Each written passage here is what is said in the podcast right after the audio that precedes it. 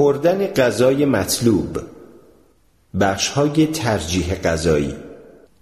اجتناب از شکارگران برای ادامه حیات ضروری است و در عین حال استفاده از غذای مطلوب هم لازم است.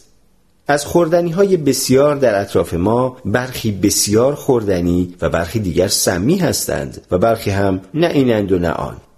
ژنهایی که سبب می شوند مالکان آنها غذای سالم را بخورند و از غذای مسموم اجتناب نمایند طبعا در جمعیت انتشار می‌یابند.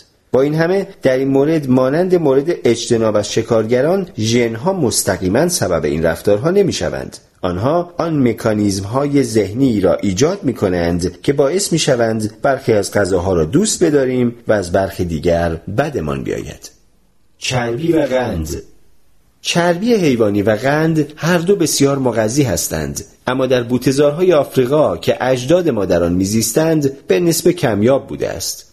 برای به دست آوردن چربی لازم بود حیوانی را بکشند یا حیوانی را که قبلا کشته شده بود بخورند. برای به دست آوردن قند لازم بود که میوه رسیده پیدا کنند. هر دو کار مشکل و گاهی اوقات خطرناک بود. در این موقعیت میل شدید به چربی و قند رفتاری کاملا معقول و انتباقی بود آنها که چنین امیال نیرومندی داشتند به احتمال بیشتر در جستجوی چربی و قند می رفتند. حال مشکلات و خطرات آن هرچه که بود در مجموع آنها بیشتر مایل به مصرف هرچه بیشتر از این غذاهای مقوی هستند تا احتمال انتقال ژنهایشان بیشتر شود و از آن جمله ژنهای میل به چربی و قند. ناهماهنگی زیست محیطی. قند و چربی اگر زیاد مصرف شود ضرر دارد. اما در محیط زیست نیاکان ما این مواد کم بود و جایی برای پرخوری وجود نداشت. اما امروزه فروشگاه های بزرگ و رستوران های دارای غذاهای آماده برای اشتهاهای متنوع ما غذا فراهم می کنند.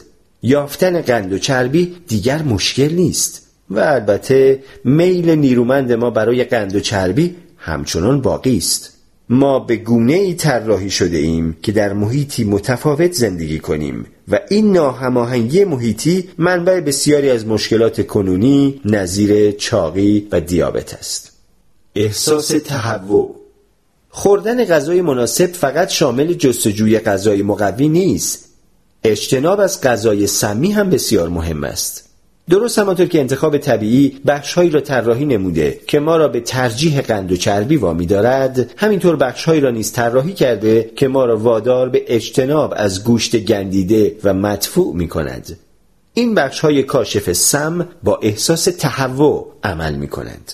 به عبارت دیگر وقتی که این بخش از ذهن ما غذایی را کشف می کند که آن را سمی می داند احساس تهوع را فعال می کند و این احساس است و نه اندیشه آگاهانه که ما را وادار به اجتناب از آن غذا می کند